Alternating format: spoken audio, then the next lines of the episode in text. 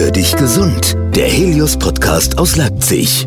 Auch heute möchten wir wieder über ein sehr, sehr wichtiges Thema sprechen. Wir sind im Darmkrebsmonat März und das ist auch unser Thema heute. Ich bin Roman Knoblauch und bin verbunden per Internet mit Professor Dr. Michael Bartel, Chefarzt der Klinik für Allgemein, Viszeral- und Thoraxchirurgie am Helios Prag Klinikum Leipzig. Herzlich willkommen hier bei uns in der Sendung. Ja, ich grüße Sie auch, Herr Knoblauch.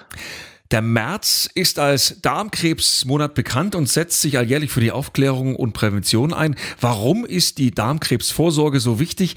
Was sind die Anzeichen und ab welchem Alter steigt denn das Risiko einer Erkrankung, Herr Professor? Das Risiko einer Erkrankung steigt zwischen dem 60. und 70. Lebensjahr und die Vorsorge ist so wichtig, so extrem wichtig, weil der Darmkrebs aus Vorstufen entsteht, aus Polypen, die dann zu sogenannten Adenomen werden und im Verlauf von Jahren entsteht daraus Darmkrebs. Diese Vorstufen kann man durch eine Vorsorge erkennen und endoskopisch, das heißt durch eine Darmspiegelung entfernen und somit das Risiko wegnehmen. Und äh, man hat gelernt, dass durch die erweiterte oder durch den erweiterten Einsatz der Vorsorge Darmkrebs zurückgegangen ist. Es ist extrem wichtig, äh, relativ einfach und gefahrlos durchführbar, obwohl man sich überwinden muss, natürlich das zu tun. Was sind denn so Anzeichen, die ich selber spüre, dass ich eventuell an dieser Krankheit leide? Das, das Wichtigste ist immer Blut im Stuhl, dann Verdauungsstörung, Verstopfung, äh, Wechsel von Durchfall und Verstopfung. Das sind so Anzeichen, die auf einen Darmkrebs hinweisen. Der Darm ist ja ein großer, langer Muskelschlauch, bestehend aus dem ja. Dünn- und Dickdarm. In welchen Teilen des, des Darmes kann Darmkrebs überhaupt entstehen und hat das einen Einfluss auf die Behandlungsmöglichkeiten und die Heilungschancen? Darmkrebs kann grundsätzlich äh, äh, im gesamten Darm entstehen, das heißt auch im Dünndarm. Äh, wenn wir aber von Darmkrebs sprechen, äh, sprechen wir vom Dickdarmkrebs und den unterteilt man wiederum in den äh, Dickdarmkrebs der vorgeschalteten Dickdarmabschnitte und den Enddarmkrebs. Hat das jetzt irgendwelche Einflüsse auf Behandlungsmöglichkeiten oder Heilungschancen, wo der Darmkrebs entsteht? Ja, es, es hat Einflüsse. Äh, je weiter unten der entsteht, desto früher äh, entstehen auch Symptome. Je früher die Symptome auftreten und äh, der Krebs erkannt wird, desto besser sind natürlich die Heilungschancen und die Aussichten für den Patienten. Neben Darmkrebs behandeln Sie und Ihr Team am Helios Park Klinikum hier in Leipzig noch andere, auch seltenere Krebserkrankungen des Bauchraumes. Eine davon ist Bauchspeicheldrüsenkrebs, eine ganz besonders bösartige Erkrankung. Was macht den Bauchspeicheldrüsenkrebs so gefährlich und vor allem welche Symptome deuten auf eine solche Erkrankung hin? So gefährlich ist der Bauchspeicheldrüsenkrebs, weil er ähm, häufig erst spät erkannt wird oder erkannt wird und äh, in einer Lokalisation oder in einem Ort im Bauchraum ist, wo er sich in alle Richtungen ausbreiten kann, auch frühzeitig in die Lymphknoten absiedelt.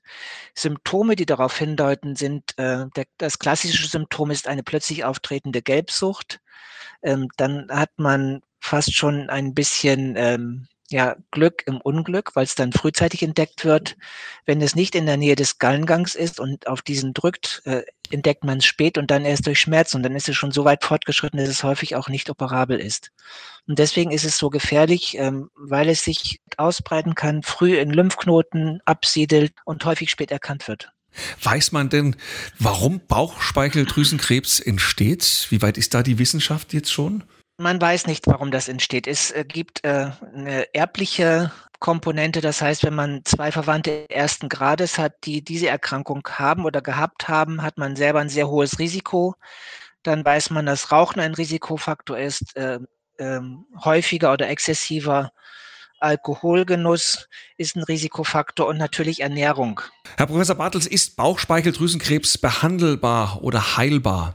Ja, Bauchspeicheldrüsenkrebs ist behandelbar. Die Domäne ist die äh, chirurgische Therapie und die wird immer kombiniert mit einer Chemotherapie. Das Problem ist, was ich auch eben geschildert habe, dass das häufig spät erkannt wird und deswegen auch in vielen Fällen oder in, in einem Großteil der Fälle äh, zum Zeitpunkt der Diagnose inoperabel ist. Aber es ist behandelbar und die Aussichten hängen vom Stadium ab. Das heißt, wie, wie ausgedehnt lokal sind Lymphknoten betroffen oder nicht. Und heilbar äh, ist es nur im ganz frühen Stadium. Das heißt, wenn man ganz großes Glück hat, dass man das entdeckt, als Zufallsbefund zum Beispiel oder als ganz frühe Gelbsucht. Äh, und ansonsten geht es immer darum, dass man für den Patienten das Maximum herausholt an Lebenszeit und Lebensqualität. Wie muss man sich die Behandlung eines Bauchspeicheldrüsenkrebs vorstellen? Operation zum Beispiel. Es wird operiert. Man entfernt äh, relativ aufwendig den Kopf der Bauchspeicheldrüse, wenn es im Kopf lokalisiert ist, was 70 äh, Prozent etwa sind, den Zwölffingerdarm und den Gallengang und muss dann das alles wieder rekonstruieren. Das heißt, eine relativ anspruchsvolle äh, Operation, die viel Erfahrung erfordert und auch eine gute Logistik im Krankenhaus.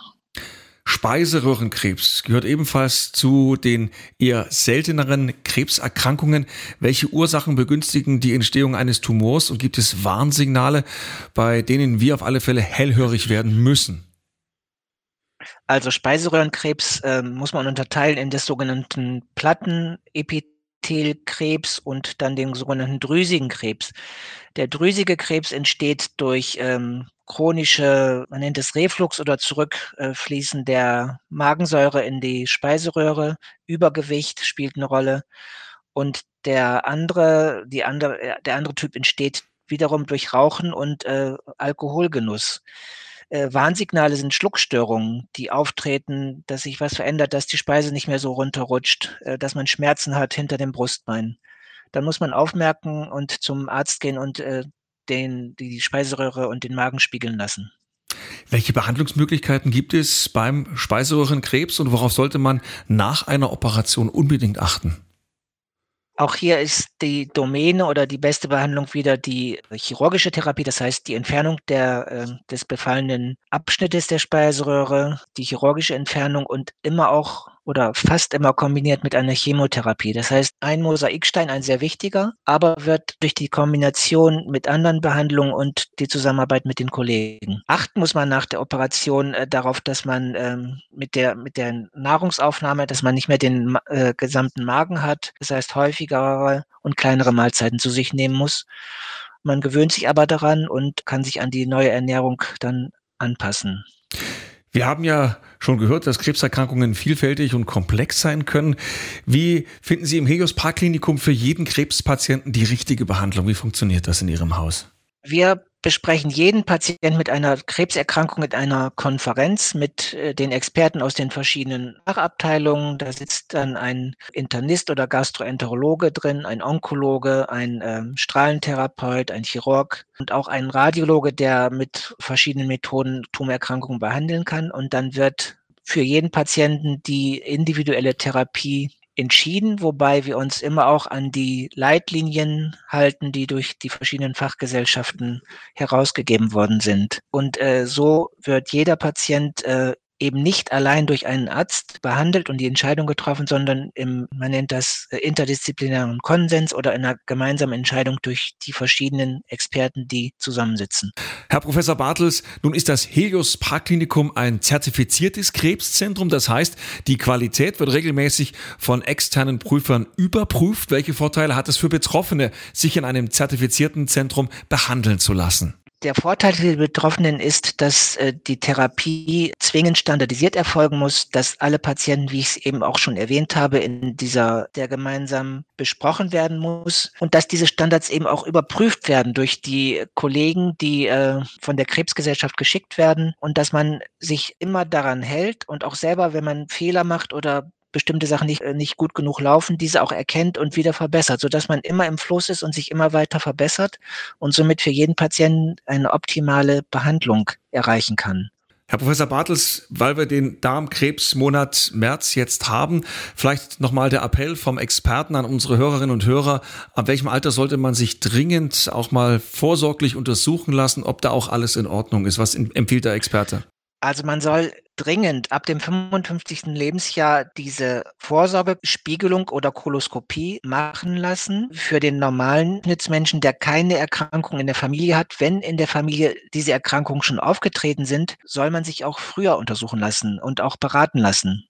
Und das ist zwingend notwendig und der Effekt ist enorm. Herr Professor Bartels, danke schön, dass Sie sich Zeit genommen haben. Ganz, ganz wichtiges Thema. Vielleicht konnten wir dem einen oder anderen jetzt auch ein bisschen die Angst nehmen, zum Arzt zu gehen und sich vorsorglich untersuchen zu lassen. Ich wünsche Ihnen und Ihrem Team gutes Gelingen bei den Operationen, dass möglichst viele Patienten geheilt werden können. Bleiben Sie gesund und bis zum nächsten Mal. Dankeschön für das Gespräch. Ich danke auch. Bis zum nächsten Mal. Hör dich gesund, der Gesundheitspodcast der Helios Kliniken Leipzig.